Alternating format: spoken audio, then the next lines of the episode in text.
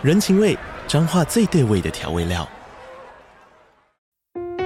人，你在这端，我在那端，各自忙碌又相互牵挂。情，街角的吵杂声传递温暖与思念。味，是从每一个转角飘出的乡愁。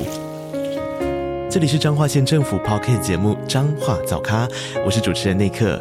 从彰化大小事各具特色到旅游攻略，透过轻松有趣的访谈，带着大家走进最在地的早咖。准备好了吗？彰化的故事，我们说给你听。以上为彰化县政府广告。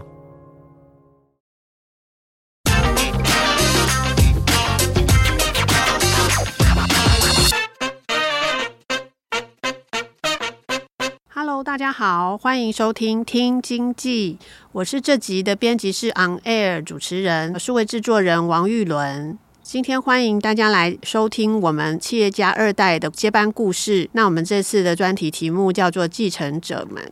今天非常高兴邀请到辅信的总经理郑伟勋先生，他 Andy，请他来分享一下，就是企业家二代接班后的一些心路历程还有故事。那请 Andy 先跟听众打个招呼。哎，大家好。啊、很高兴。然后今天想要跟您先请问一下，就是说，在公司从 PC 产业，然后跨入就呃后来转做一些医疗方面的设备，其实这个转型是在产业来说很大的，而且刚好又是在您接总经理的这一年。那这是我们这次特别想要请您来分享这个故事的原因。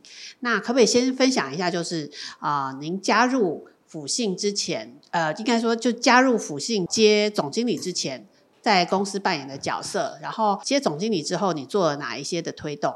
嗯，应该说，我进到辅信一开始是从业务助理开始做。那业务助理那时候因为刚好新的团队进来，也就是说那时候我们开始准备要做 notebook。那我们先从我先从一个算打工的心态先，因为刚从国外回来，然后做业务。助理，那现在跟着业务可以去世界跑跑看。那第一个跑的国家大概就是土耳其。那土耳其那个是第一次到土耳其，就觉得哇，这个国家蛮特别的啊，也没有从从来没有去过那个地方，然后认识看到很多新的东西。那当然很多东西也不会，因为因为确实算是算是第二份工作吧。那第二份工作当然比第一份工作稍微有经验，但是进到这个领域来变这个一个国海外的一个业务的话，那个是全新的挑战。那大概做了半年以后，那公司成立一个新的部门叫产销，哦，产品销售。机缘巧合之下，那我觉得那时候我做业务，其实我觉得基本功不够扎实，所以我就调到就申请调到所谓的产销部门。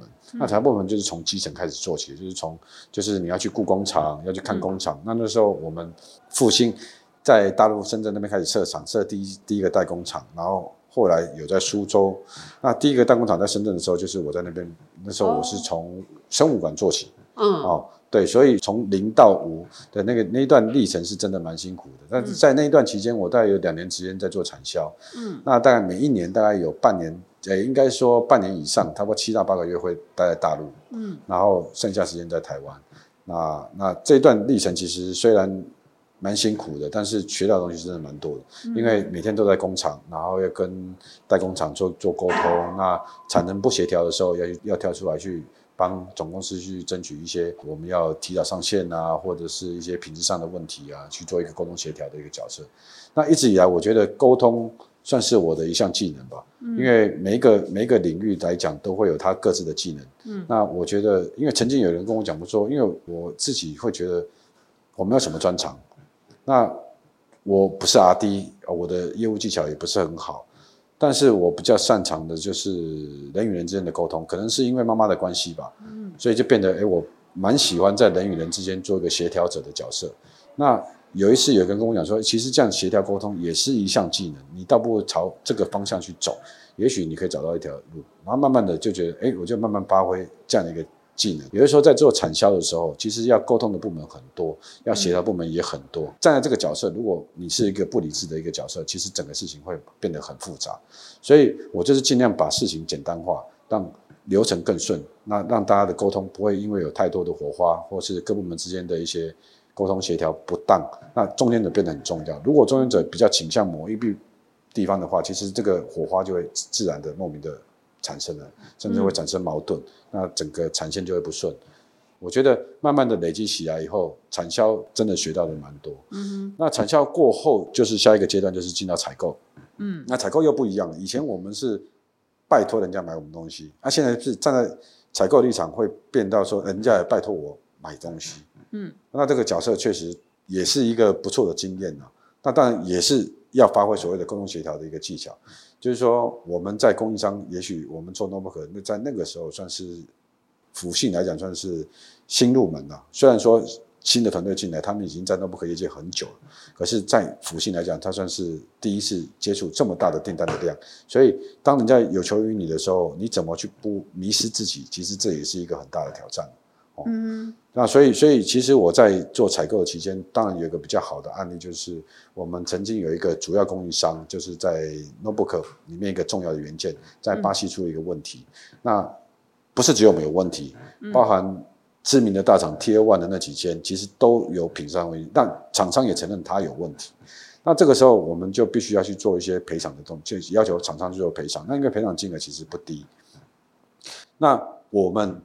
跟 Tier One 比起来，我们算是一个非常小间的一间公司，嗯、哦。如果以 Tier One 他们几个米来看的话，或几百米来看的话，因为这个就是我因为我的兴趣，那我又去跟这个厂商去培养一些关系，变成是我是第一个拿到赔偿金额的人。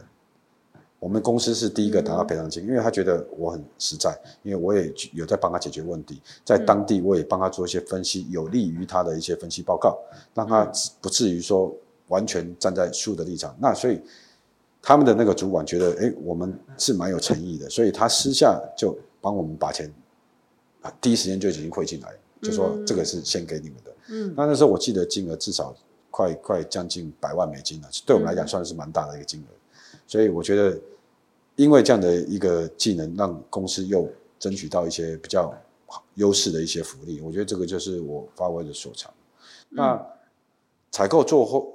完了以后，我相信大概也知道，差不多在二零一四年、二零一五年的时候，那时候团队要出走的情况下，嗯、那那时候我就因为某些原因，我就是暂时离开了辅信，大概为期大概一年。那一年以后，啊，团队已经确定要离开了，那我就又进来帮助帮助公司去稳住一些公司。那那一段确实又是一个不同的经验，因为那段真的蛮辛苦。我可以再确认一下吗？所以你刚刚说。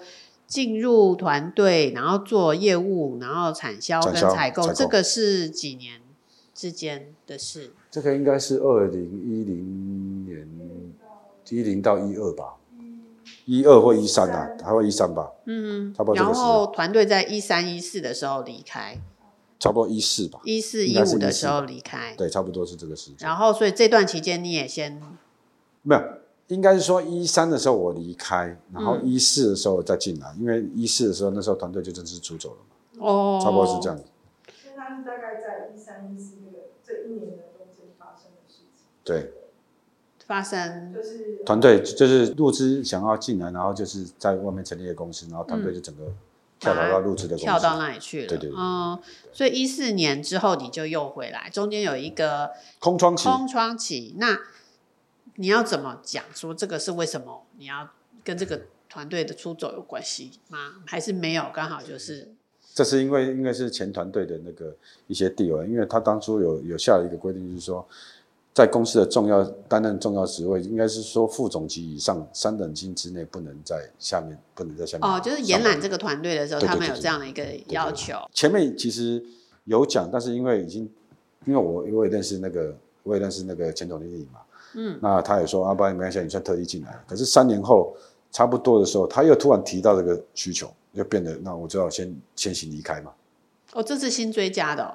也后来又追加了，哦，就是执行变执行，哦，追加变后来变执行。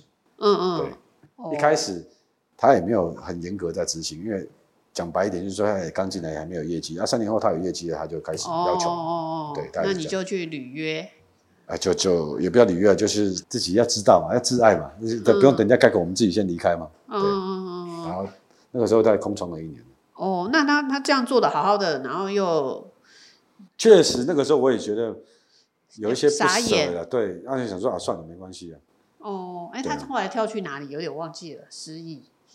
同方哦，同方不过现在不是同方台北同方已经没也没了，变智和，那智和讯息那一样啊，嗯。那也还在就是了，还在，也是做 notebook 的设计，他们现在是做那个电竞的 notebook 哦。代工，对，白牌市场他们也没做，他帮谁代工啊？同邦，哦，就是就是帮中国。哎，，同邦中那这样。量也不大啊，其实也不错啊，中国的量很大呢。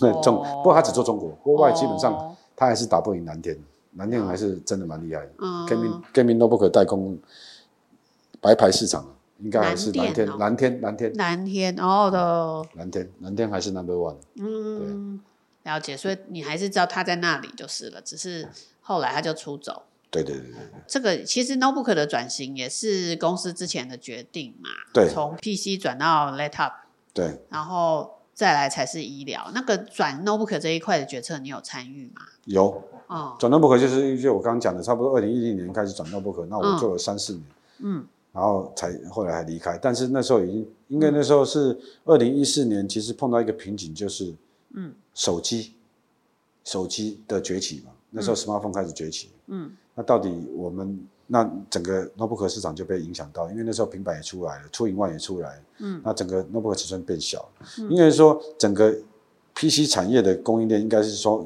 先有 PC 开始，那 PC 的没落是因为 notebook 的崛起，因为 notebook 那时候就是因为 panel 相对成熟，所以整个降价，嗯，那 notebook 的衰落就是所谓的平板的崛起，嗯。那平板现在看起来是一个不算是一个主流的产品，后来平板就转手机，手机现在变一个全主流的产品，那那原本 PC 跟 notebook 就自然就往下降，嗯嗯，对大概是这样。那所以当初呃有讨论过说，当时 notebook 这个市场正在起来的时候，邀请他们加入嘛。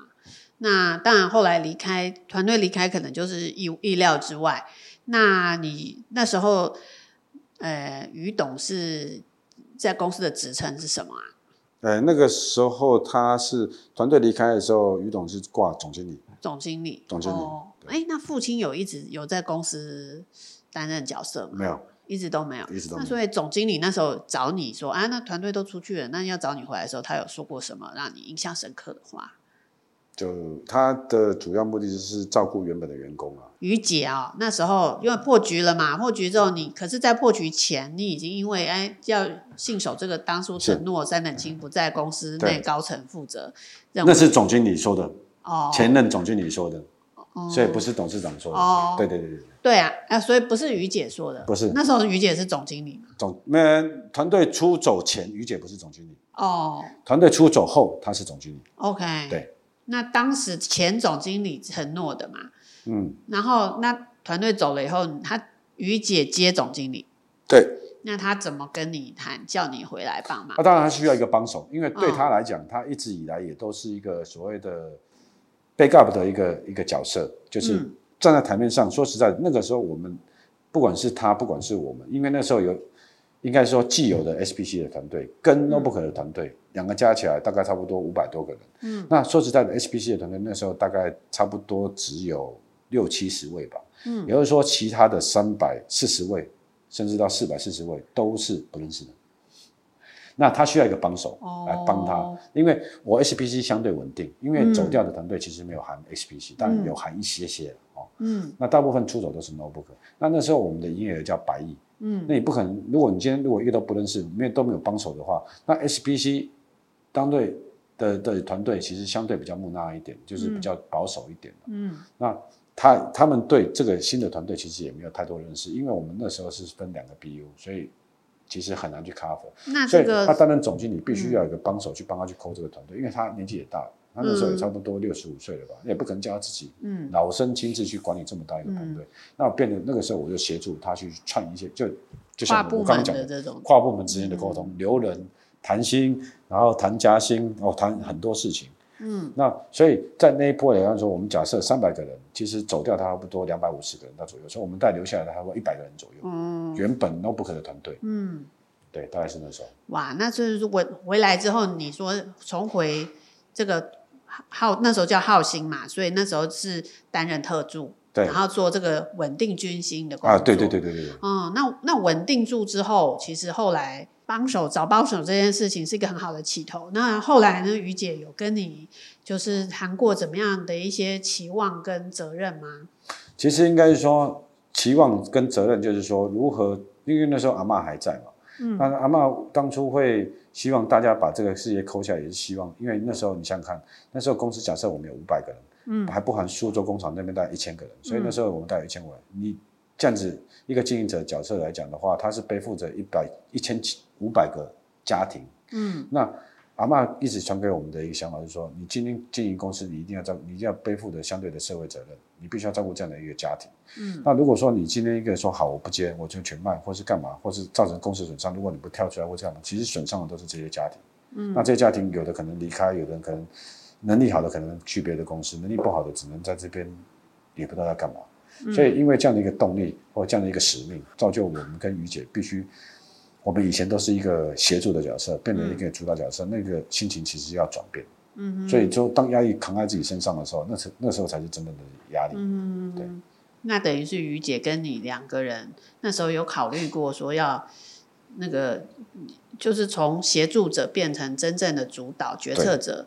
那个时候你们彼此之间有做过什么样的谈话，或者是你觉得？其实应该是说发挥各自的强项。于姐的强项还是在于所谓的沟通协调。包含财务的部分，嗯、那他负责财务的部分，嗯、那我去做沟通协调的部分，把他倒是把这一段蛮放手让我去做，那他在背后跟我应该说让我给我一些方向，让我去执行，嗯，那他给我一些正确的方向让我去执行，我觉得这样就那对我来讲是一个非常大的一个帮助，因为说实在的我也没有遇过这样的一个事情，嗯，我虽然会沟通会协调，但是我不知道公司的方向应该怎么走，嗯、但是他要给我一个方向。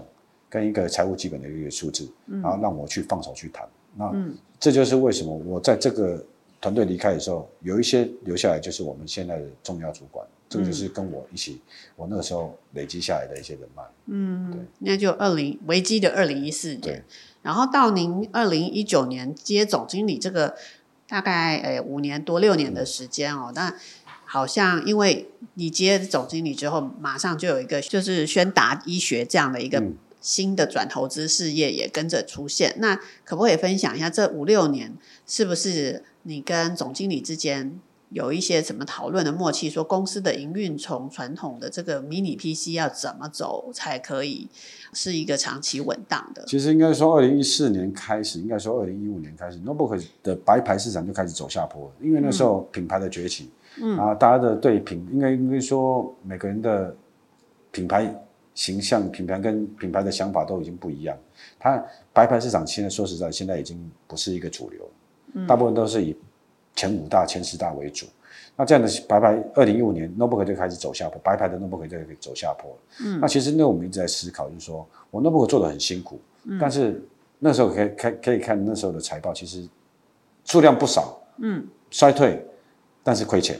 嗯、那为什么亏钱？那当然包含你的工厂。这个你的 overhead，你的人员是你的 overhead，整个供应链你的卖价整个掉下来，都是都是一个，因为品牌那时候卖的也很便宜，嗯，所以大家会选的时候，白牌跟品牌，大家会选择品牌。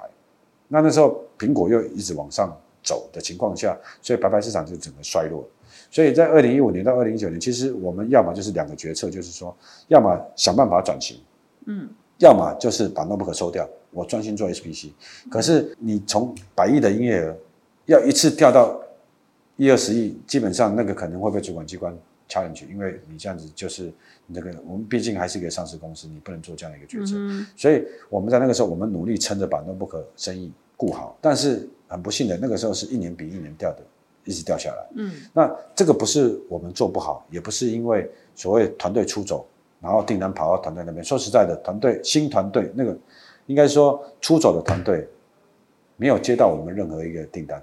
我们其实没有损失任何一个，因为我们在第一时间就是把前三大客户就稳住下来，所以基本上我们在订单上面没有损失。嗯，他们其实没有接到我们客户的订单，虽然说这些客户是他们培养的，可是他还是看到我们的决心，愿意跟我们继续做。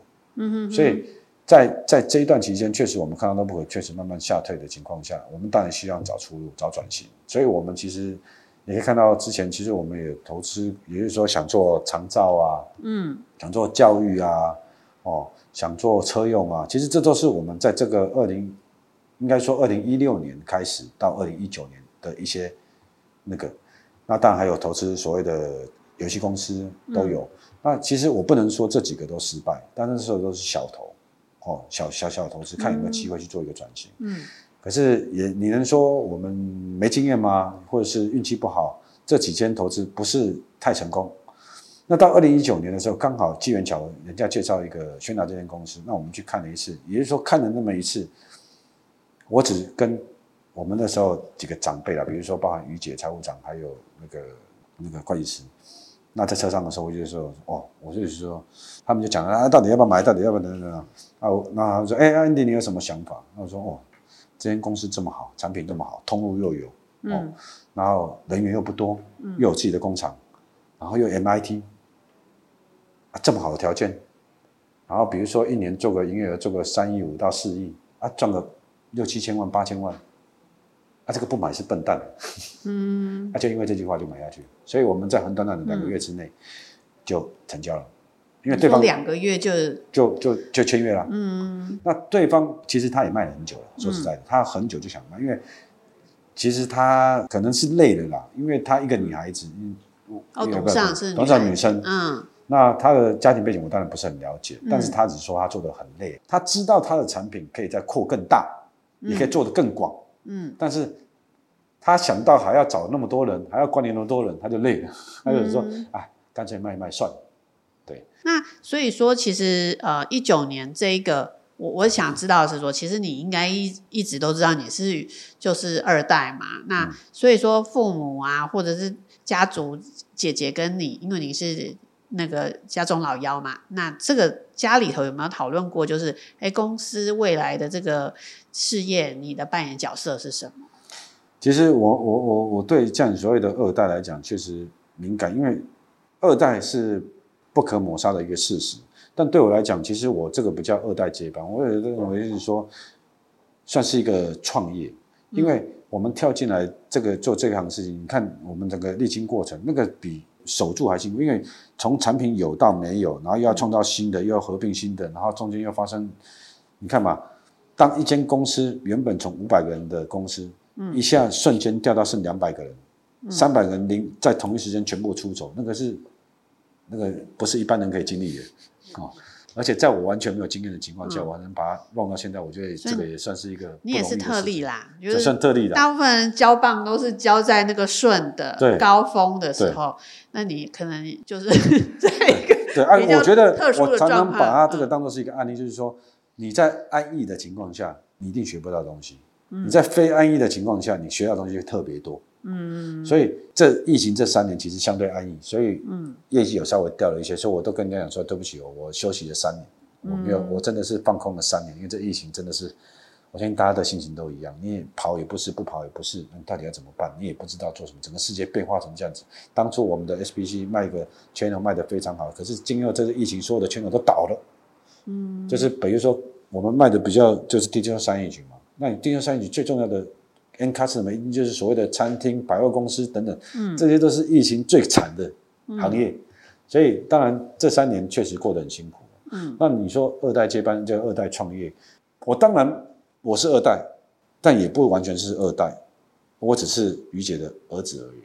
那对我来讲，我觉得普信来讲都是一个专业经理，因为我们比较信任专业经理人的一些看法，所以在我跟我的团队。开会的时候，我都是希望所谓财育的共视觉。那我们就秉持一个观念，就是说，对的事情做啊，不对的事情不要做啊，认真做啊，结束。我们的会议都常常都这样子。嗯，你这件事情对对不对？啊，对，我们继续谈啊，不对，我们就不用谈了，就不用往下谈，不用不用分析有的没有的。我也不会一言堂，我不会说我说了算。嗯、那因为这样培养的默契，我们都会这样遇到公司有问题的时候，把几个高阶主管叫起来，那我们到底要怎么做？我们产品要怎么发展？嗯、所以你说。这个变得是，也你可以说是二代。我觉得二代不一定要说是二代，倒不如说我们叫创业啦。我觉得对我来讲是重新的开始。一代留给我的就是一个平台，啊，我如何善用这个平台？嗯，那不要让，因为其实二代常会被人家揣摩说啊，就是假后永后请后啊那，啊就开跑车哦，每天这样子 happy happy。那其实不然，其实我觉得。在二代接班来讲，确实这是不可抹杀的事实啊。但是我觉得有些人会觉得啊，二代的压力很大。哎，我是觉得二代我都没有把二代接班这个名词放在我的脑海里了。我是觉得我们就是做该做的事情。那时间到了，也就是说，我总经理基本上也不是说于姐指派，也不是说真的董事会，当然董事会是支持的。嗯，那我从在在所谓的二零一四年到二零一九年升总经理之前，其实因为我在花这个这个时间内，我是把团队顾好，把庄顾好，把左右手顾好。嗯，其实总经理的压力很大。嗯。那总经理的压力很大，就是说所有的责任都扛在身上。啊，对我来讲，你刚刚讲的我是第二代，我也可以享受第二代的权利啊，我就不要管事啊，我在幕后就好，我请个专业经理人进来就好了。嗯，所以我算是被拱上去的，是大家说你不是这个位置，就是你也可以找一个，我们讲一个火影忍者，然后你当执行长骂他。对，火影忍火影忍者你应该知道，嗯，知道。鸣人他是怎么当火影的？他讲过一句蛮经典的话，就是说，诶，你要当火影。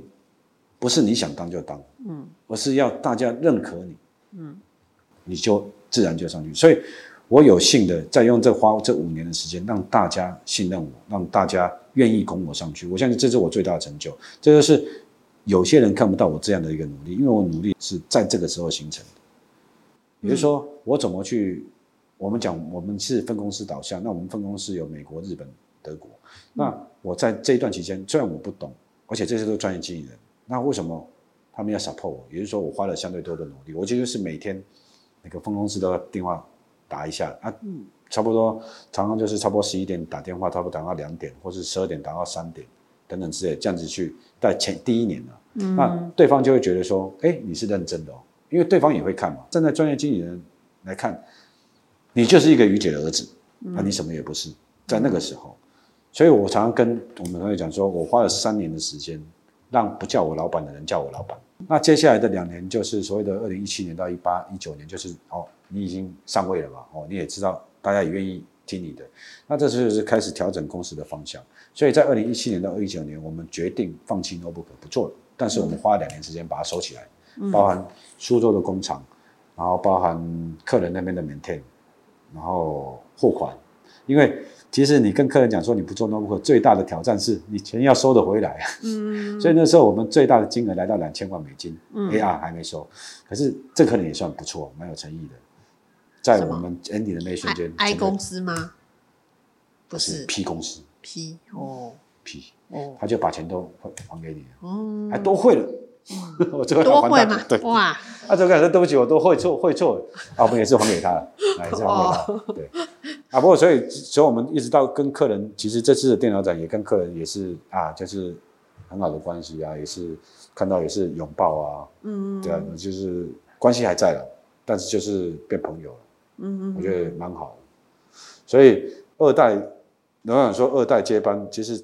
有有很多种方式啊，那不为人知的辛苦。对啊，那我还以为你很早就休息去夜店了。嗯，我 原来是在打电话给分公司。因为我很早就结婚，所以我也很少很难去夜店啊，真的，你有没有后悔？没有了，这个不会录进去。重点是我不会喝酒了，我真的不太爱喝酒，我也不喜欢喝酒啊，除非因为差不多这样一杯啤酒就就想睡觉了，哦，两杯就会开始吐了啊，我只要每喝必吐了，哦，我也不知道为什么，反正天生不太会喝酒。所以我就不喜欢喝酒，所以你不喜欢喝酒的情况下，你你就不会去跑那样的。不会有夜生活，不像我们想象中的二代。啊，当然你还是要带客人。就我我去唱歌，一定是有目的的，一定要带客人嘛，那没办法。嗯、啊，就平常就是因为不喝酒，你去那种地方干嘛？那你可以分享一下，就是于姐跟你说过什么话，让你觉得真的被认可？因为你说三年，大家从。叫你是于姐的儿子，变成是哎，这是我老板，这个是团队给你的认可，那就是长辈给你的认可。你觉得哪一刻是有被认可了？应该说，与其妈妈永远是疼儿子的，永远他会认可你啊。这个是所谓的接班。你讲刚刚讲到接班啊，爸爸带跟妈妈带是不一样的。哦、妈妈带一定全力支持儿子，哦、爸爸带一定是全力骂儿子。哦，这个我看过太多的例子都是这样。嗯、这个，所以我我有幸是妈妈带的情况下，嗯、所以我变得很好发挥，嗯、所以就变得说我们两个就是所谓的互补不足。他的强项是财务跟沟通，那我是沟通跟业务，嗯、所以我就朝我们就分工进行。所以财务的部分应该是说，从我接总经理开始，我才开始学财务。了解。前面我都没有，都是于姐在帮我看。嗯。所以因为这样的配合情况下，那我们应该是说，于姐有，就如同我刚刚讲的，阿妈有说一定要照顾好家庭，她也是跟我说，如果我们做的不好，就是这几个家庭没有，所以你背负的是这样的一个责任。那因为这样责任，嗯、就是说我从小都有一个很大的志向，说我希望我能照顾到很多人。嗯。那。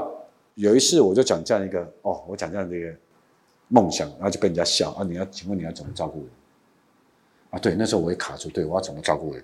因为我每次看到一些穷学生啊，山上的那些学生，我都觉得他们好可怜，好想要花钱去帮他们。可是啊，我要怎么去照顾他们？我也不可能做这些事情。你叫我去深山里面去帮他们用餐，我好像也不是。可是我看到这些人，我也想去帮他们。那后来可能也有个前辈，我记得有个前辈跟我讲说：啊，你开公司，让公司好好的经营下去。你这些员工就是被你照顾，你同样在照顾他们，你也有同样在养他们，给他们机会。啊，因为这样子，所以我就那个时候我就觉得，啊，对，那这样子是也是一个置业。那我就我必须要照顾这些员工，所以让我必须往前冲的一个动力。我如果停顿下来的话，这些员工也会停顿下来，他们也会停止发展。所以，因为这样的想法会让我一直往前走，一直 push 往前走。所以这个是我跟于姐一起的共同的想法。嗯，对。所以你说他有没有特别？跟我讲什么，或是倒是没有诶，在二零一四年发生的那个事件，根本没有让你想太多思考，你要交代什么，要讲什么，要做什么，是来事情来了就要赶快做。那一九年之后总会有吧？疫情期间啊，一九年我就长大了嘛，我就有自己的想法了嘛，哦、我就开始觉得我们应该怎么走了嘛。刚好宣导的出现，哦、然后我们就、嗯、那那时候于姐觉得说，哎，你也 OK 了，她也没有说特别说你也 OK 了，因为看到应该说。我们讲数字会说话了，嗯，但过二零一九年开始赚钱的时候，就表示你的策略已经是对了，那就不用多说了，多说无益，那你就继续往下走。对，倒是今年我比较担心的，因为今年的 IT 真的不好。哦，因为疫情过后，你认为市场会恢复，那看起来没有恢复的那么快。嗯，你看我我我虽然我才刚从日本回来，那也听到他们分公司讲说，餐厅确实少了很多。你现在留下，我有说啊，我去日本餐厅都很好吃。他说对，因为不好吃的都倒了。就是这个这三年疫情，这三年疫情起来整合出来，整个铺变小了，就变小了。哦、啊，你说那些不好吃的会不会再回来开？不会了，因为他也没钱。所以这些就是市场，就是说你现在留下来都是名店啊，嗯、新开的还没有开始，因为这个这三年确实元气还没复，对，还没有还没有没有恢复那么快。哦、那加上。去年的缺料嘛，今年的缺料，导导致各大厂都在 overbooking，所以今年其实大家都在消耗库存。嗯嗯嗯，我觉得今年倒是 PC 产业我是比较担心的，但是医疗产业我倒是不担心。嗯，对。那刚好可以谈一下，就是。呃，刚好因缘际会，你就是顺利的把这个宣达这个公司接过来营运嘛。那当时你说分享的是三年五到四亿元规模的时候，接手的时候是团队的大小是这样。那现在二零二三年的时候，你说会有一个很好的成绩，这个大概是什么样的成绩叫很好？你做宣达吗？对啊。哦，应该是说现在我们就我们的团队大概从刚接的时候大概八十个人，现在大概差不多一百个。那整个产能基本上也不足的情况下，是因为我们美国订单整个大起，那这个大起的就会，我相信会比往年来讲增加了差不多三到五千的营业额。嗯哼，哦，这是我们最到目前为止哦。这个单位是什么？三到五千万台币。我们讲宣导，我们讲台币。哦，对，宣导讲台币。那就是跨过四亿，超过四亿哦。对。在第一次突破四亿，嗯哼哼，那当然 overhead 有增加了，因为我现在 IPO 的一些费用嘛，嗯，然后券商的费用、会计师的费用，还有人员的费用，其实这当然你虽然做四亿，我大概维持在差不多四十趴的毛利是还可以的。嗯。那可不可以分享一下美国业务大好是指为什么啊？就是是因为通路？我觉得这个有一点哦，所谓的中美贸易的问题啊，因为中国他们不会买，嗯，因为现在中美关系不好。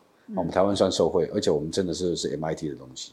嗯、那以前在宣达部分来讲，美国是很弱的，几乎没什么营业额。它的主要战场在所谓的欧洲跟英国，嗯，这是最大的 market share。那这一次比较特殊，真的是美国。那你这我只能说，你可以说我领导有方，也可以说我们业务很认真，反正就是运气非常好，订单就一直来。可能有些本来他可能买别国的，尤其是 China 的，他现在重点是我们拿到认证，我们的床已经拿到英国的 MDR 认证。这个就是虽然说美国是看 FDA，可是同样一个产品，你又拿到 FDA，你又拿到欧欧盟的认证，又拿到英国认证，MDR 是最新的哦。台湾目前只有我们气垫床只有我们一家拿到，其他他没拿到。那因为 MDR 这个这个认证这个单位，他也发现。它的 MDR 非常的严格，为什么现在只有一家过？所以它延展，延展到明年，哎，好像二零二五吧，再延三年，就表示它让三年期间让这些厂商可以再进来，但是真的没那么容易。你说是全台湾唯一拿到的？气垫床，气垫床，气垫床拿到 MDR，我们台湾全亚洲医疗设备哈、嗯、MDR 拿到的，我目前就是按照他们之前给我数据，大概三到五家了，各产品不同嗯，啊，我们是医疗床是其中一个。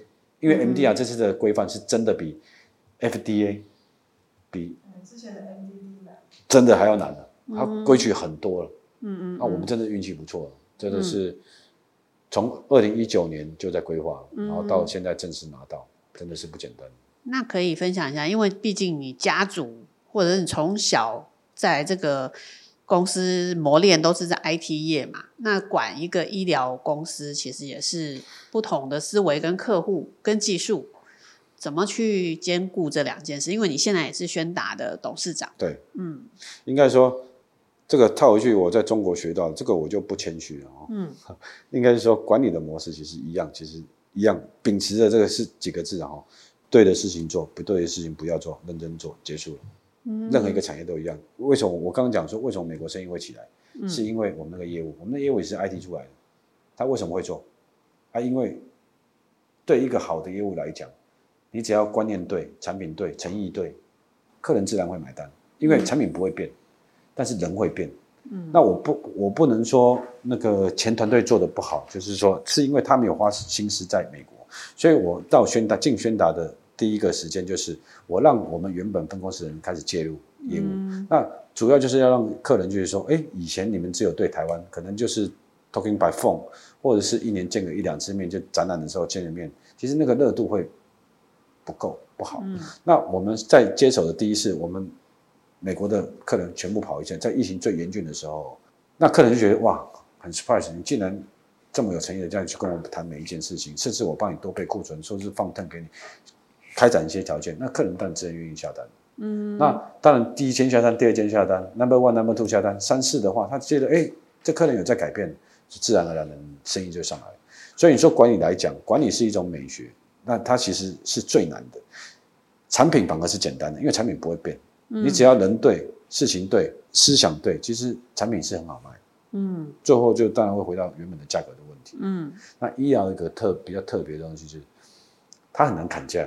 因为它是医疗设备，嗯，因为就算我卖给他很便宜，我可能卖他两百块，他没扛个五块十块，可是他最后卖的是七八百块，嗯，这医疗是这样，医疗行为是这样在做，所以我觉得为什么我觉得要跨境医疗的原因也是在这边，嗯，所以当我们接触到医疗之后，就觉得哇，这个利润怎么那么高？会觉得跟 notebook 那个茅山道士，现在到变成是首一首二的那个这个趴数实在是差很多，嗯，所以我觉得医疗，而且说实在的，病人。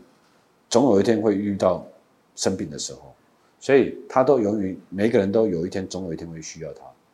所以我觉得做这个地方，你当然也可以就秉持着我刚刚所讲的，我也可以照顾更多的人，因为做这个事业，嗯、所以这个置业跟事业就合并在一起。嗯、那管理对我来讲，我有经过二零一五年到二零一九年，嗯，这一段什么事情该发生的不该发生的，什么什么事情都发生过了，体验过了。啊，请问这个八十人的管理会很难吗？不会。那时候是五百多个人出走，一千、嗯、多个人出走，你都有人 cover，你都过来了。嗯，那这个会很难吗？嗯、这个就不会很难。嗯，对。而且我有这么多帮手。嗯，那请问您刚刚决策说这个海外通路、海外子公司能够 support，那时候是要求整个集团的海外通路一起来做。对，一起来做。嗯，因为刚好疫情期间嘛，那我们的 IT 确实不好嘛，那都包含又缺货缺料，嗯、那我们就稍微转个风向，我们。把分公司的，因为反正你坐在家里业务，他也订单也不会直接进来嘛。嗯，干脆你去跑医疗嘛，啊、就这样跑出来了。嗯，对。所以这个也是资源的分配啦。资源的分配啦，哦、但在现在我们就拆成两个 team 了，就是宣达是宣达的了，那、哦、就做的不错的业务就直接待在宣达，你就不用再回来复兴，嗯、就直接这样。刚好我 IPO 嘛，所以我本来就要拆两个做一些切割这样。对对对对，刚好。那请问一下，辅信这个名字也是二零一九年改的，对吗？对，就是一个很变动很大的一年啊，就是有有换名字，然后有总经理上任，然后又有并购。那这一年并购前换名字这件事情，那时候可不可以讲一下故事是怎么回事？其实应该是我们董事长的想法了，因为说他说浩兴这个名词一直以来其实也不是他们自己取的，也是当初人家卖给他们的，嗯，啊也不是自己取名的，也不是按照怎么样，那那觉得说 经过这么多年了。那我们确实也慢慢在转型了。我们也不是品牌的电脑哦，也不算是完全真正品牌电脑，我们也算是一个 ODM OEM 的一个公司。然后刚好你要转医疗，那其实跟我跟于姐做人的处事都是希望，因为我们本身不是很强，我们必须要靠别人相辅相成才会变成是很强。我相信我跟于姐都是一样的个性。那所以辅信的名称就来自于这里，因为我们必须辅导。也不是说辅导，我们更加相辅助，需要人家的辅助，我们有时候也可以辅助别人。两个人的辅助在一起的时候，就会更大。那当然，诚信是我们一直以来的原则。我相信有跟辅信做过生意的都知道，我们从来不会欠人家货款，这个就是诚信。这个很少每间公司，不管你今天对错，在于姐的个性，我一定先付钱。嗯，我一定不会欠人家钱。所以是二零二二年的时候，辅信。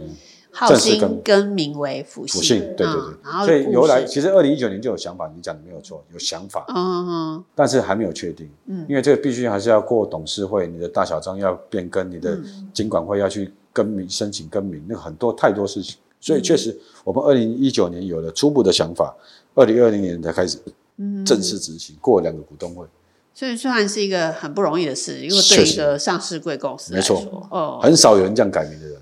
对，大部分都是不好改名。我们是因为太好了，所以改名，所以我们就不一样。哦，那所以说，呃，这个呃，应该说就是我们公司变成现在有两只脚在营运嘛，哦，就是医疗跟 PC IT 这一块。那你自己对于未来公司的期许，还有就是你自己的期许是什么？就我们刚才讲说，未来的事情千变万化，因为我们没想到这次的疫情造成全球的伤害这么大，嗯，那包含。那我们 IT 产业还算还好的一环，那旅游业就很惨了，对吧？那那餐饮业也很惨。那我是觉得现在要做什么？我我我常告诉我自己，我自己不是贾博士，我自己也不是那些库克啊、那些马克思那么厉害的人。我只能说，我们事业要也先延续下去，先稳住，先求生存，才有机会往外扩。就像我们当初蹲了那么多年，好不容易有个宣达的一个角色，我们就快扩出去了。那。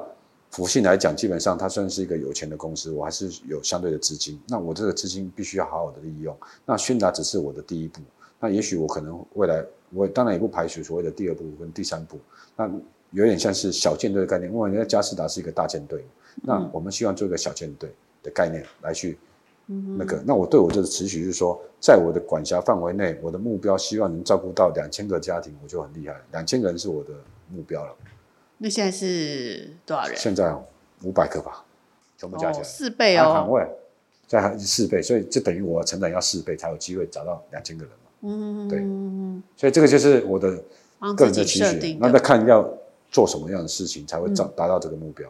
那要么就是你事业越做越大，但是我觉得 PC 对我辅信的本业来讲，你可能要做到像微星技嘉那么大，我觉得机会不大了。嗯，但是我我我在集团的。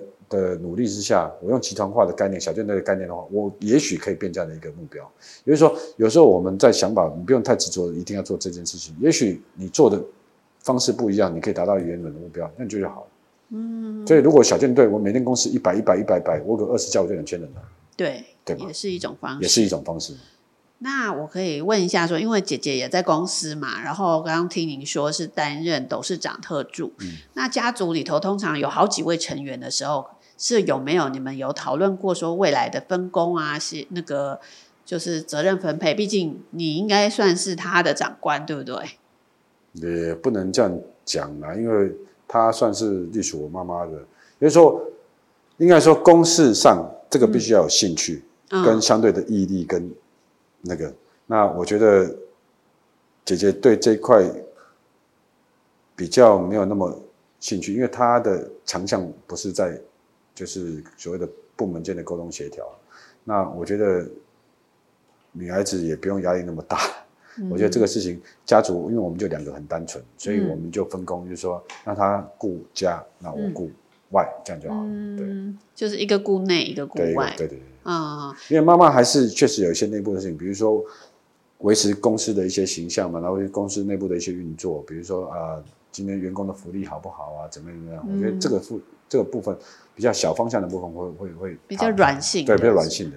哦，我我是好奇是说，就是家族，因为从刚刚从二零呃二零一四年找你回来到就是二零一九年您接总经理，感觉上就是而且也访问过很多的这个企业二代，然后觉得大家都是有一种。好像家人的默契就没有很长，真的说坐下来说，我跟你说一件事，我觉得我们公司现在应该要怎么做了，你应该要扮演什么角色，好像都不会把这些话说的很，就是很白。应该是说，我们三个基本上单纯了哈，嗯、那感情说实在真的也蛮好的，嗯，就是。基本上，我跟我姐姐出去，人家都觉得我们像情侣一样，我们是这么好的。嗯、那她也是全力支持我，因为说站在外面，她会觉得，人家会觉得我是哥哥，她是妹妹，嗯，哦，都会有这样的感觉。那一直以来，其实她全都非常的支持我，从小到大都很支持我做做做任何事情。所以我老婆也常常吃醋，哦，她说吵架怎么都帮你，都不帮她。啊，不过对，这这就是我姐姐，所以我们的感情是。比一般的家庭还要好。那当然，我们我们也会吵架，我们三个也会吵架。可是以妈妈的一个领导下，就是说啊，吵架都要坐下来嘛，那就要看你要怎么样嘛，啊，总事情总是要解决嘛。嗯。所以因为这样延续下来，就变得我们三个其实就是有争执，我们就坐下来谈，要看要怎么沟通嘛。那公事上当然也会讨论，说你觉得应该怎么做？那我们选一个最好的出路来去做。那就一样嘛，对的事情做，不对的事情不要做，而、啊、就认真做这样就好。所以其实不会有太多的想法，嗯、所以对我们来讲，那当然也只能说幸运啦。我们于且只有一个儿子一个女儿啦。如果今天是两个儿子或三个儿子的话，可能就会有一点 gap 了。我相信这个每一个你现在看到的每一个大大大企业都要星光啊、嘟嘟、嗯、等等之类的，whatever 泰山哦，那个真的太故事太多了。我那时候应该说，再回到刚才你说接班人的时候，其实我从小就想要进来公司上班，可是于姐就说啊，你。IT 产业没有人在接班的哦，你也不要想了哦。可是假以时日，你看现在每个企业都在争，每个企业都不好，不是，都光这个经营权都有问题。大同、泰山、星光，没上台面的还一堆。嗯，其实大家都会有这样的问题。嗯，那个时候他为什么十年前会跟我讲这个问题？说你没有没有那个接班的问题，是因为时间还没到。可是十年过后，也就是说于姐那个年纪也都七十几岁，大家都要。面临接班的问题，所以你可以看到这几年接班，每一年都有一个，都有一个，呃，指标性的，对，指标性的，再来大家看一下，嗯，对，对，那真的有的成功了，有的不成功了，嗯，对，这个很很多了。那我觉得家庭沟通当然是很重要了，就是说你家事好，你的公司自然顺，嗯，家事如果不好，公司一定不会顺，嗯，对，这是这个没办法分心的。如果说就是公司如果有冲突的时候，意见啦，我就说意见决策上冲突的时候，跟于姐的沟通就是大家坐下来就事论事。嗯，对对。但基本上目前我们没有没有没什么遇到这样的一个状况，就如同我刚刚讲的，嗯，妈妈通常会支持儿子，这是 爸爸不会，爸爸爸会考验儿子。对，所以妈妈大部分都会支持我的决定。那他会跟我讲说，如果你做这件事情，你的利害分析在哪？然后以他站在长辈的利分析给我听。那再由你自己决定，你到底做或不做。那你有几个小朋友？两个，两个女儿。两个女儿。那你会怎么规划下一代？没想到那么远，就像于姐当初对我一样，我现在还没想到那么远。你要又要临时才说，哎、欸，你赶快来帮忙。不知道，现在小孩子，我现在跟我女儿，我大女儿现在就是叛逆期嘛。你你你你要去跟她讲那么多干嘛？多讲一句都被她骂一句，所以现在就不不用讲太多。嗯嗯嗯。所以在小的也才一岁半。哦。对啊，所以暂时还没有那么多想法。是不是可能会在就是太远的时候先不去规划，但是可能等到。应该是这样讲哈，呃、我们应该把不管是普信跟宣达，或是未来的几间公司有有投资的，或是入主的公司，我觉得先把你先把 SOP 化。所谓的 SOP 化说，当老板不在的时候，你的公司一样可以正常运作个三十天到六十天，绝对没有问题。嗯，其实先把这样的规划下来，那你之后才会所谓的接班的问题。嗯，那如果说你把这个 SOP 化，也许不是三十天、二十天，也许是一年、半年，你老板不在都可以做决策的情况下，因为他一样在 run 的情况下，那谁来接班有差吗？嗯，真的就没差了。所以这个，我想你经营企业应该是不是说你经营者你不能有 always 考虑接班的问题，你应该是考虑企业怎么去延续下去。让这些员工都有饭吃，都有工作可以做，嗯、我觉得这个才是首当其要的，嗯、不能自私的说啊，谁要接班，家里来接班不一定，因为未来事情都不一定。那我们可以站在一个方的来去看，然后请专业经理人来去帮你这样一个公司。也许我的小孩也会进来，也许不会进来，也许可能有专业经理人进来，也许不会。嗯、那我觉得这个未来事情，当然我我现在能做的规划就是把公司所有的事情先 SOP 化，我不在的时候一样决策有继续做。流程继续跑，那个订单继续接，工厂继续生产。我觉得这个才是先先比较正常的企业经营之道。那接班的问题真的是，你先问每个二代，他就是接班，他应该也没想到那么多。先先做现眼前眼前的事情比较重要。没有啊，有些人说他从小就是知道他要接班呢。我觉得这样子压力也太大，对小孩子压力太大了。我觉得没有必要。我觉得小孩子就是尽量玩了，因为我小时候就尽量玩，不要太太多的想法跟那个，因为能不能接。真的是你要看他长大以后他的兴趣啊。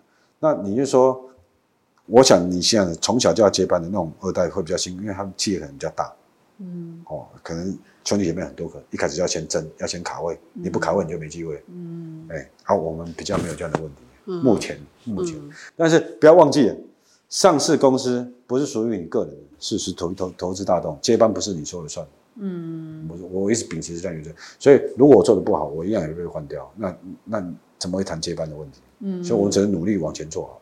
那未来找到一个跟我一样可以努力把它做好的，这样比较重要。你说接班传贤或传贤不传承，我都不敢讲。也许我女儿以后很厉害，她可以接，那那那个那也是二十二十年二十年后的事情，对。嗯，但是我我觉得现阶段就是把公司先做好，嗯、把 SOP 做好，谁来接都可以。嗯，对。那你之前就是于姐都没讲过，你为其实没有没有套任何重任在你身上。你说你在也曾经在外面工作过嘛？那那是你自己在求学成长过程中自己的梦想是什么？如果不当老板，自己创业啊？也不是，就是回来公司当老板。哎，就这样，我也不知道莫名其妙，从小就有这个规划，就是小时候不是会画图啊？你长大要做什么啊？要写个老板。坏坏坏的老板哦，而且虽然因为就是长辈没有讲，但你自己有，你会觉得说做老板才有机会照顾人，才有机会帮助别人，大概是这样。所以你说为什么会这样子？就大概就是天生的吧，就家族基因了，可能吧。嗯，对。那呃，在这个过程中，你遇过最困难、压力最大的一件事是什么？这个是是哦，应该是。应该是确实团队出走的那个时候是压力最大的。团队出走在你接班前，那你接班后你要讲的是？哦，你说接班后吗？哦，接班后。接班后就等于是一九应该是说后一九年后。嗯。其实最大的忧虑就是公司赚的不够多了，就是现在先开始，二零一九年开始赚钱了嘛。可是赚钱，你会看的也是赚的有点辛苦了。那有一些大企业哇，一年赚个一两亿，赚个三四亿哇，很厉害。我觉得压力会在于说赚的不够多，那随时一个不小心可能就会掉下来。所以我们还是要想说如何把它做大。那本业如果没有办法做到的话，我就是如何善用资源去让整个团队那个整个整个集团变大。我觉得这个压力会在这边的。嗯，对，因为顾好一间，你看福信基本上现在是蛮扎实，轩达现在看起来也稳定。那我觉得这这我在整合这个东西的话，那再把一个再把高阶主管布好，可能再花个一两年吧。那也许我们就可以再寻找看有没有新的一个地标可以来看看。嗯，对。我觉得目前的压力会在整合双方的资源啊，然后去研发出一个新产品。目前头绪是有，但是还不太敢胡乱进行的，因为资源也不能乱投，因为现在即将要 IPO 了，其实你也不能。哦投入太多，有的没有进去。嗯，对啊，先先稳扎稳打吧。现在这这这几年。嗯，那请问 Peter 对你打造小舰队有给什么良心建议？我没跟他讲这句话。哦，真的、哦。我没有，我应该说，我跟 Peter 算熟，但有没有熟到那种程度，我们不太，因为毕竟来讲，他是一个台面上超级大人物啊，我就是小人物，我也不会跟他讲那些，因为你跟他讲生意，你也做不过他；跟他讲钱，你也他妈钱钱也太多，对不对？你你说这个你我我只能跟他请教了。那他也觉得我们买宣达是对，就这样子。嗯、那他也觉得我们现在经营从二零一六年，我相信他应该有在看啊，不然他不会这么对我这么印象稍微有点小深刻。嗯。我们没有到那么熟了，就是就是会聊聊。他他我感觉出来他对我蛮好，就是帮我把我当一个晚辈看。嗯，那我觉得他也算是认同我了。那其实成绩会说话了。如果今天到现在还没有赚钱的话，我说再多也没有用。嗯，所以应该成绩就是说，二零一九年你放掉 notebook，接着宣达公司即将开始赚钱，这就是对的，表示我们做的事情是对的，嗯，没有错。嗯，对。那再就是看大环境的影响啊。其实你刚刚讲的大环境，我觉得是怕大环境。影响回不来了，因为现在的疫后疫情时代，AI 的上来，其实电脑的使用率确实越来越低了。那手机大家是越来越依赖手机了，所以确实我们要好好的思考，二零二四年到底要怎么走。那它包含两岸的关系啊，对啊，两岸的关系也会取决我们未来生意要怎么做。嗯，因为供应链会变。嗯，我们现在大部分的供应链确实还是两两岸的大陆那边嘛。我们深圳还有厂吗？没有没有，代工厂。哦，所以现在苏州、深圳都已经是没有了，没有了，没有，就算也是轻资产啊。对，轻资产。当初所以我们二零一六年到二零一九年做最大决策，就是把重资产先放掉，哦，让压力不要那么大，嗯，所以才慢慢开始赚钱，然后放掉、嗯、放掉不不赚钱的一个事业部嘛，大概是这样。今天很谢谢来宾来节目分享他的接班故事，希望对听众们都能够有一些帮助。如果大家对更多的故事内容有兴趣的话，欢迎到我们的经济日报官方网站来收看我们的继承者们二代接班故事哦。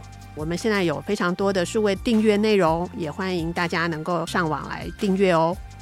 好。那今天非常谢谢 Andy 来接受我们的访问，谢谢，然后也讲了很多秘辛。那也希望说呢，大家可以再继续关注，因为宣达即将要 IPO 了，是说不定还有一个其他的企业故事可以接下来下一次节目再来分享。好，嗯，谢谢大家，然后跟大家拜拜，谢谢，拜拜。